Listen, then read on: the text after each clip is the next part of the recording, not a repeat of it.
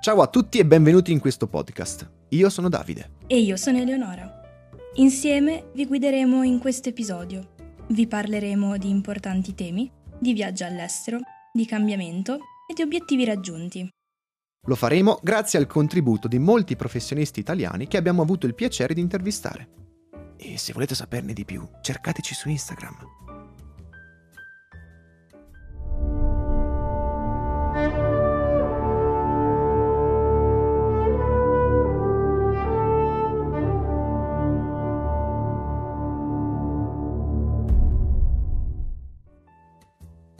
Perciò sedetevi, godetevi un momento di sano relax e lasciatevi ispirare.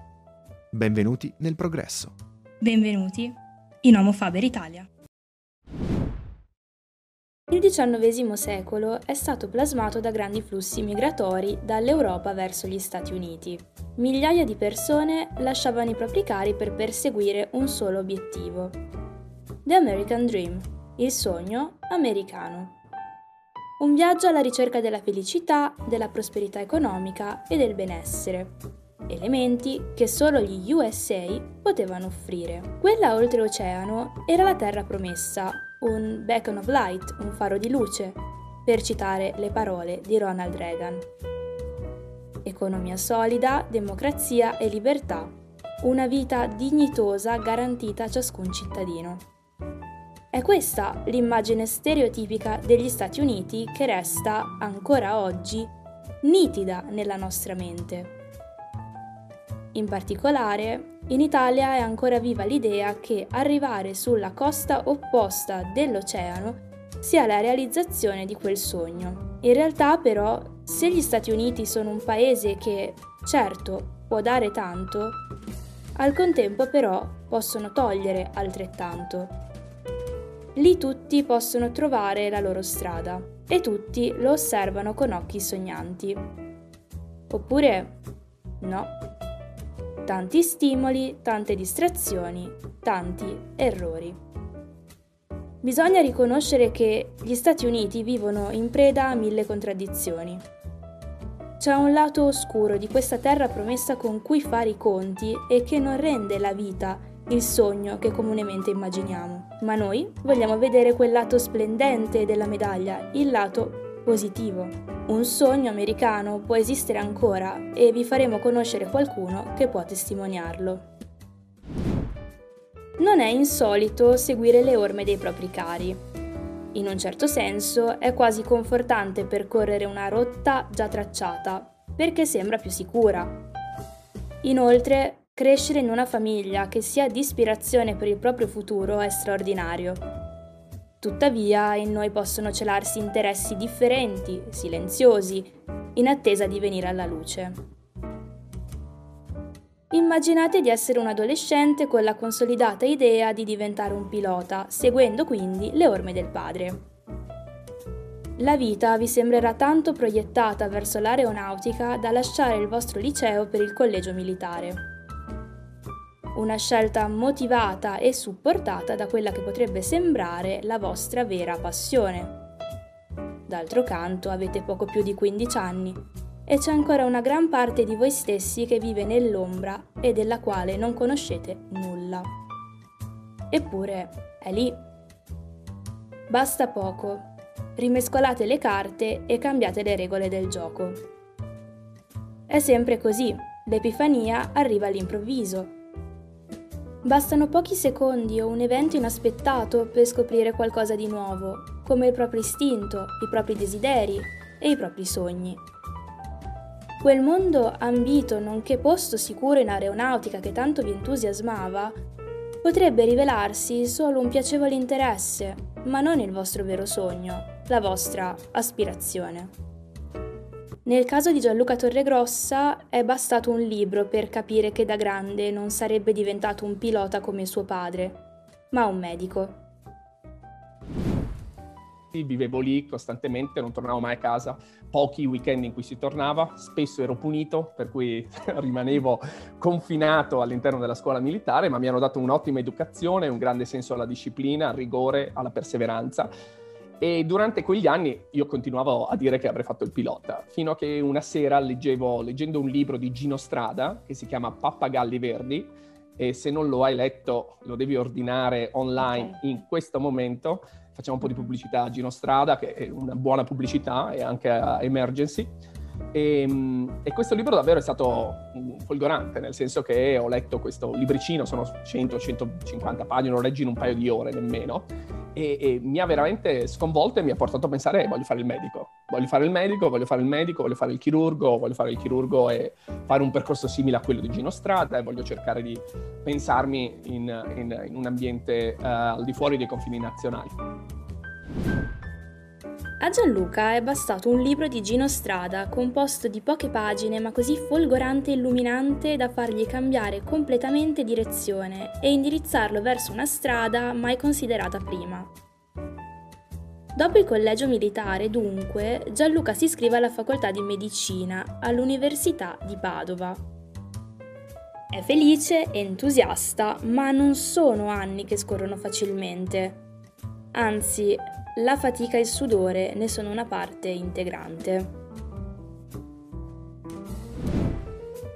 Con eh, un aspetto clinico, stavo ancora studiando le materie primarie, biologia, biotecnologia, eccetera, eccetera, anatomia, fisiologia e ho avuto l'opportunità di andare a frequentare nel reparto di cardiochirurgia.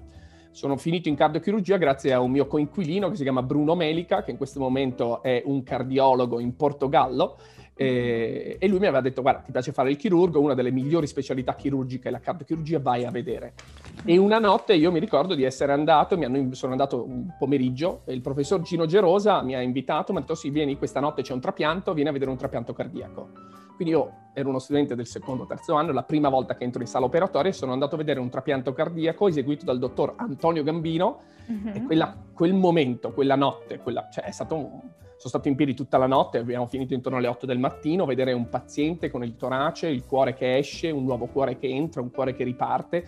Io ho finito quella giornata e ho detto voglio fare il cardiochirurgo. Per cui da lì, diciamo, si è concretizzata la mia volontà di fare il cardiochirurgo e di continuare attraverso tutti gli anni poi di medicina a essere molto focalizzato su questo tipo di scelta. E, ehm, alla, fine speciali- alla fine della scuola di medicina ho continuato a fare la specializzazione a Padova eh, con, eh, sotto la guida del professor Gino Gerosa e del resto del Dipartimento di Padova, con cui ho ancora un ottimo rapporto. E sono stati in realtà anni molto buoni. Condanniamo sempre le specializzazioni chirurgiche in Italia, diciamo non si impara nulla, non ti fanno fare mm-hmm. nulla, eccetera. Io devo dire che invece ho trovato un ambiente molto dinamico, molto aperto alla ricerca, molto aperto al, anche all'attività clinica e chirurgica. Quindi ho imparato molto. Sai, no, non ti rendi mai conto quando stai imparando. Quando sei studente, o almeno questo è uno dei miei... Io penso sempre che manco qualcosa, sono sempre a cercare qualcosa di più, no? C'è questa incontentezza continua, questo senso di, di, di, frustrazione continua, vuoi sempre qualcosa di più. E invece in realtà ogni tanto quando ti guardi, quando guardi quello che hai e ti concentri sul tuo presente, in realtà hai la possibilità di guardare bene, di, di capire che stai facendo un buon percorso. E questo è stato durante gli anni, poi eh, grazie a una serie di, di dottori che erano nel, presenti all'interno dell'istituto, Gino Gerosa primo di tutti, ma anche Giovanni Stellin eh, o Vladimiro Vida, altri, altri giovani studenti, altri giovani uh, eh, chirurghi, ho deciso di iniziare a fare il percorso per eh, avere il riconoscimento della tua laurea negli Stati Uniti. Okay. E questo forse più come una sfida, non, non, realmente un progetto. Non è che avevo il sogno, voglio andare negli Stati Uniti, non sono mai stato un appassionato di Stati Uniti, non parlavo neanche molto bene l'inglese, devo dirti la verità. Anche. Quindi in realtà è più la sfida di saper iniziare a fare un percorso di esami molto molto complicato, poche persone riescono a passarlo, ti può aprire una serie di opportunità. E il mio professore Gino Gerosa mi aveva detto guarda se riesci a passarlo io probabilmente ho un contatto e ti posso portare da una persona che si occupa di valvole cardiache, che lavora a New York e, e così è stato. Quindi ho fatto questi esami durante gli anni della specializzazione, che è stato molto duro, per parlare prima no, della, della vita esmeralda, cioè facevo le notti, passavo le, le, giornate a lavorare, poi tornavo a casa, magari mentre i miei amici andavano fuori a bersi gli spritz in vera tradizione padovana, tornavo a studiare fino alle 2, alle 3 del mattino per poi tornare a lavoro. Comunque si lavora molto da specializzandi anche in Italia, per cui sai, eh, ci vuole molta determinazione, ci vuole molta costanza in quello che fai. E così è stato, ho passato questi esami e quindi poi al quinto anno di, o quarto, quinto anno, sono prima andato a San Francisco per una internship e a Los Angeles, che è durata circa due mesi, da un altro grande cardiochirurgo italiano, mh, mm, anche lui veneto, che uh, è diventato primario al Cedar Sinai. E, e da lì uh, uh, poi sono ritornato a Padova e ho avuto l'opportunità di fare questa intervista a New York, dove c'era questo grande primario si chiama David Adams, eh, un, una persona che nel nostro settore è riconosciuta come uno dei chirurghi valvolari più importanti in questo momento al mondo.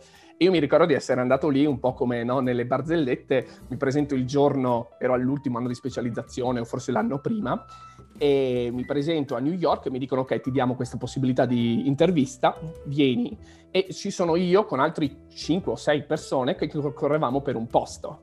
Sai, c'era il francese, il tedesco, il, mi ricordo che c'era qualcuno del Sud America, c'ero io l'italiano, c'è proprio come nelle barzellette, no? c'è uno di ogni nazione e poi ti scontri in... Lui ci ha tenuto all'interno del suo ufficio 10 minuti a testa, è uscito e poi ha detto chi voleva prendere.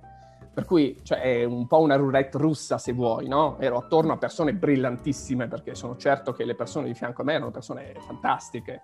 Sono poi andavi a vedere il loro CV, alcuni erano sicuramente molto meglio di te o molto meglio, no? molto meglio di, di, di, me che applicavo. Però la verità è che poi, sai, è il momento, è la tua situazione, è la tua opportunità e l'ho presa.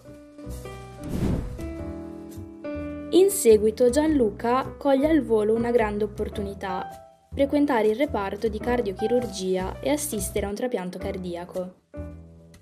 Uno studente appena al secondo anno di medicina, inesperto e impacciato, trascorre una notte intera in piedi in sala operatoria per partecipare al miracolo della vita. Un cuore vecchio che esce e uno nuovo che entra e torna alla vita. Ed eccola una nuova epifania.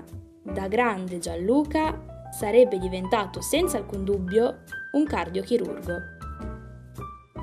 Laureatosi, il neomedico si focalizza sempre di più sul suo obiettivo e continua gli studi a Padova. È un ambiente dinamico, aperto alla ricerca e favorevole a una formazione di alto livello. Eppure, Gianluca vuole qualcosa di diverso è in cerca di nuove sfide e si impegna affinché il suo titolo venga riconosciuto anche nei lontani Stati Uniti, affrontando di conseguenza altri nuovi esami e un numero sempre maggiore di ostacoli. Del resto, è possibile rinunciare a qualche spritz con gli amici, alla vita esmeralda come la definisce lui stesso, per concentrarsi sulle vere ambizioni. Terminata la specialistica, vola in Sudan con Emergency e poi la svolta. New York. Progetti tantissimi. Allora, le cose che mi appassionano in questo momento sono sicuramente l'aspetto robotico di quello che faccio. In particolare adesso potremmo parlare ore di questa cosa incredibile di cui sento forse il mio, il mio in cui vorrei fare l'impatto più grande della mia attività professionale, cercare di convincere che nel trattamento della malattia coronarica del cuore, cioè dei vasi che portano il sangue al cuore, che a volte si ammalano e devono essere trattati o con gli stent o con la chirurgia di bypass. C'è un grosso ruolo per poter fare dei bypass solo con due arterie che si trovano qui al nostro, all'interno del nostro torace attraverso tre micro incisioni sul lato sinistro del, del nostro corpo per dare questi bypass arteriosi al cuore del paziente mm-hmm. e poi completare la rivascolarizzazione con degli stent. Questo è un concetto che si chiama hybrid revascularization ed è forse il, eh, il concetto che non è una mia idea, ma io sto cercando di portare a un livello e cercare di, di, di divulgare grazie all'utilizzo del robot. Questo è la mia passione in questo momento, questo è quello che mi, mi, tiene sveglio la notte, io quando chiudo gli occhi prima di andare a dormire penso a questo, tirare giù una mammaria robotica, non, non scherzo, no? Penso spessissimo a quello che faccio. A volte le persone che mi vivono attorno a me impazziscono perché sono, sembro un po' lunatico, penso sempre mi perdo, però in realtà io penso moltissimo alla mia attività lavorativa. Progetti tanti, non, ti dico, progetti a 5 anni massimo, micro ambizione.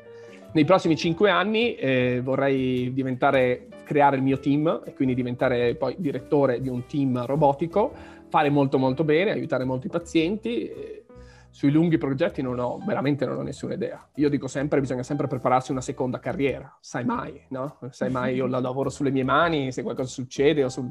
No, devi sempre pensare che cosa può succedere, che come puoi immaginarti, che cosa ti piace fare, qual è il tuo hobby o qual è un'altra passione che puoi coltivare. Uh-huh. Per cui, così, insomma, cerco sempre di tenere degli aspetti collaterali alla mia attività che non c'entrano assolutamente nulla.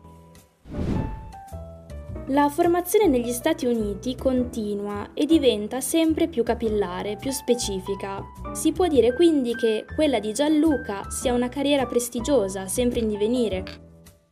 Attualmente, dopo viaggi e innumerevoli esperienze, il chirurgo è approdato alla University of Chicago e sta seguendo un training incentrato sulla cardiochirurgia robotica. Il suo scopo è fare della robotica il centro gravitazionale della sua intera carriera, rivoluzionando la cardiochirurgia stessa. Nella robotica risiede il futuro stesso della medicina. È poco invasiva e permette il trattamento della malattia coronarica semplicemente tramite tre microincisioni sul corpo. È un'idea nata da altri studiosi ma che lui vuole evolvere. Del resto, è proprio nei suoi piani la creazione di un team di cui essere leader. Devo dirti che i momenti forse più belli in realtà sono stati quelli di scambio profondo con, un, con i pazienti. E fra loro, se ne devo pensare ad uno, eh, su tutti è probabilmente quello del cuore artificiale.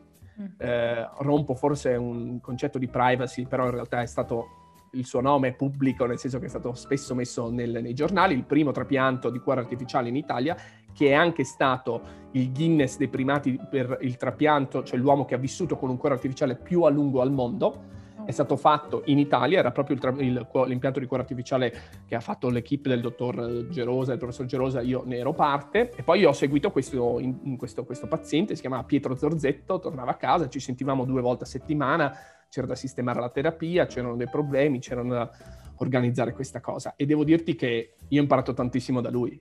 Cioè lui è un uomo il risultato che ho ottenuto, ottenuto, lo abbiamo ottenuto grazie a lui, non grazie a noi, nel senso che non ci sarebbe stato nessun altro paziente che sarebbe riuscito a vivere così a lungo con quel marchingegno che fa, fa rumore, è ingombrante, fa casino e lui è tornato a casa, ha avuto sicuramente anche lui momenti difficili, ma con una lucidità mentale, con una capacità mentale che sono stati un esempio per me, insomma, per cui questo forse, ecco, le cose più belle sono sicuramente determinate dai miei, dal, dai miei pazienti, ecco.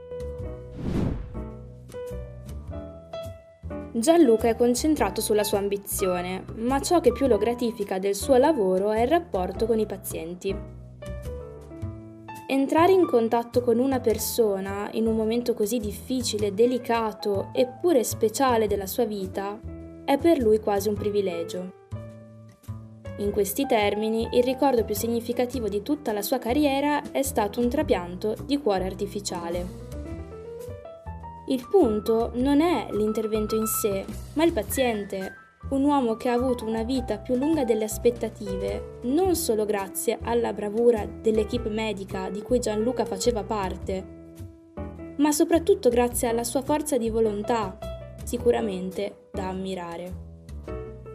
Questo modo di vivere le difficoltà sono per Gianluca pura ispirazione questa lucidità, questa determinazione con cui affrontano i momenti bui della malattia sono un faro nel dolore e nella sofferenza che interventi come questi possono provocare loro.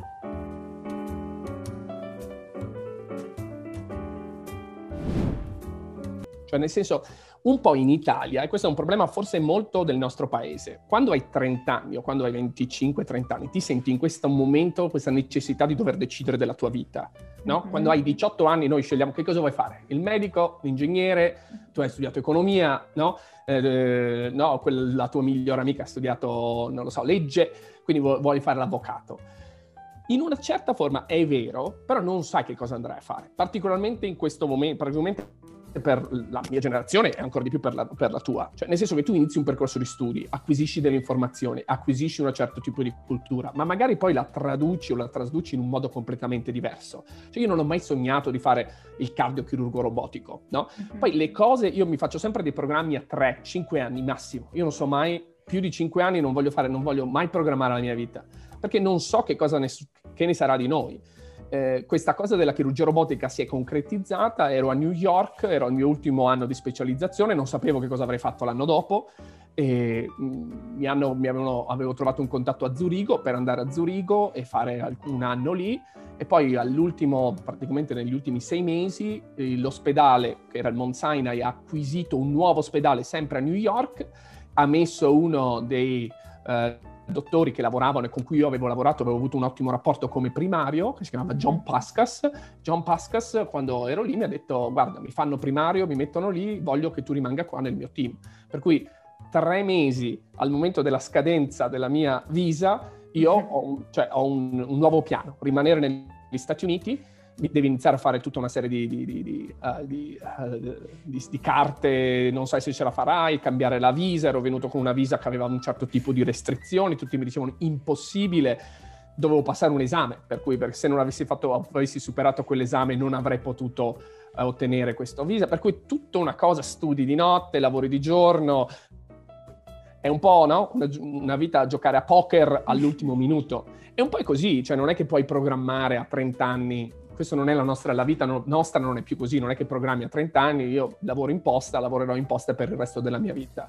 Noi ci dobbiamo evolvere, mm, ci dobbiamo, dobbiamo cambiare. Poi da lì è successo che questo John Pascas aveva questa tecnologia robotica, faceva alcune parti dell'operazione con robot e poi da lì ho iniziato a imparare da lui, sono entrato in contatto con uno dei grandi cardiochirurghi robotici qui all'University of Chicago e un giorno mi ha chiamato e mi ha detto guarda, sto cercando un partner, vuoi venire per due anni per fare questo tipo di, di, di training specializzato. Per cui adesso sono qui per due anni e sto guardando ad altre opportunità, altre cose che si stanno aprendo davanti a me, insomma, per cui adesso probabilmente ci sarà un nuovo, un nuovo move, un altro movimento da qui verso qualche altro posto, potrebbe essere New York, molto probabilmente sarà East Coast, per uh, poi prendere una posizione come direttore di un centro robotico.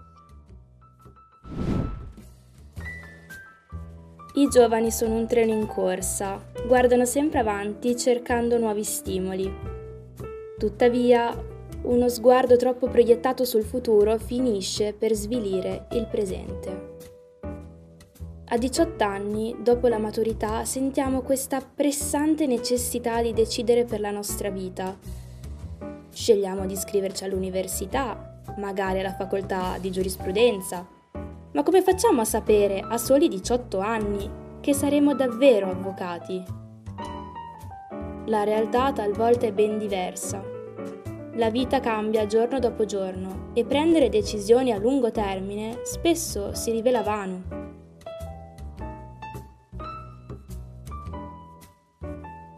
È solo col tempo che scopriamo noi stessi e decidiamo di conseguenza come declinare le nostre passioni e quale direzione intraprendere. E questo è possibile solo attraverso un'analisi delle varie possibilità che di volta in volta incontriamo durante il nostro cammino. È importante cimentarsi in nuove esperienze, fare errori e proprio da quelli trarre il positivo. Gli errori, ricordiamolo, sono sinonimo di apprendimento, crescita, miglioramento. A volte in fondo bisogna solo cambiare prospettiva per scattare la foto migliore. Ecco perché è difficile fare programmi di vita intera quando del mondo si sa ancora troppo poco. La mobilità e l'inclinazione a vivere più esperienze vengono spesso condannate come segnale di incertezza e instabilità in realtà è proprio la dinamicità a guidarci nella scoperta di noi stessi e a suggerirci come e quando cambiare le regole del gioco. Il nostro gioco. Per mobilità intendiamo in primis vivere l'estero, ma anche vivere le avventure che solo uscendo dalla zona di comfort è possibile esperire. Questa è la chiave per conoscere l'altro e soprattutto se stessi permette di affrontare nuove sfide, ampliare i propri orizzonti e scoprire lati della nostra persona che non sapevamo di avere o che proprio non pensavamo ci potessero appartenere. Pensate anche solo al vivere fuori casa, senza quelle persone che in ogni caso ci coprono le spalle. Quando esci dalla porta sei solo o sola Soltanto il capire di essere in grado di vivere da soli è una conquista. E questa curiosità ardente è presente anche nella ricetta del giovane medico. In Italia in generale, lo studente o il neolaureato in medicina vede l'esperienza all'estero come un aspetto estraneo alla propria formazione, come qualcosa di più appropriato agli studi di economia o ancora di più delle lingue. In realtà Gianluca Torregrossa è la prova di quanto uscire fuori dal proprio giardino sia un'occasione di crescita sia personale che professionale. Che tu sia un medico, una linguista, un pubblicitario, che so, un giardiniere. Il giovane medico deve darsi tempo, fare un ampio respiro e uscire da questa corsa continua verso nuovi traguardi, per poter invece apprezzare la vita da un'altra prospettiva. Il giovane medico deve imparare ad avere pazienza e ad accettare che i semi piantati oggi daranno frutti tra anni. Gianluca Torregrossa consiglia di essere microambiziosi, intraprendere cioè progetti a breve termine, fino a 3 o 5 anni. Questo perché semplicemente non sappiamo neanche se domani pioverà, cosa mangeremo e in generale cosa ne sarà di noi. È bene stare attenti a sognare il futuro, perché potrebbe rivelarsi diverso da come ce lo aspettavamo. Perciò, a che serve avere fretta? Concentrandosi sul presente e godendosi il viaggio, solo così acquisiremo nuove consapevolezze, coraggio e responsabilità. Il presente del resto non è altro che il trampolino di lancio verso il futuro e noi i tuffatori che devono dare il meglio per ottenere il risultato migliore. Homo Faber Italia, noi, guardiamo questi professionisti con orgoglio e ispirazione. Guardare a qualcuno che ce l'ha fatta è un modo per crescere, per imparare a guardare il mondo sotto una prospettiva diversa, forse migliore. Vi ringraziamo per aver ascoltato il nostro podcast e speriamo vi abbia incuriosito. Sfortunatamente ci dobbiamo salutare, ma non scappate, torneremo presto con un nuovo episodio. Mi raccomando, non smettete di credere in voi. Siate fautori della vostra fortuna. Noi ci rivediamo la prossima volta.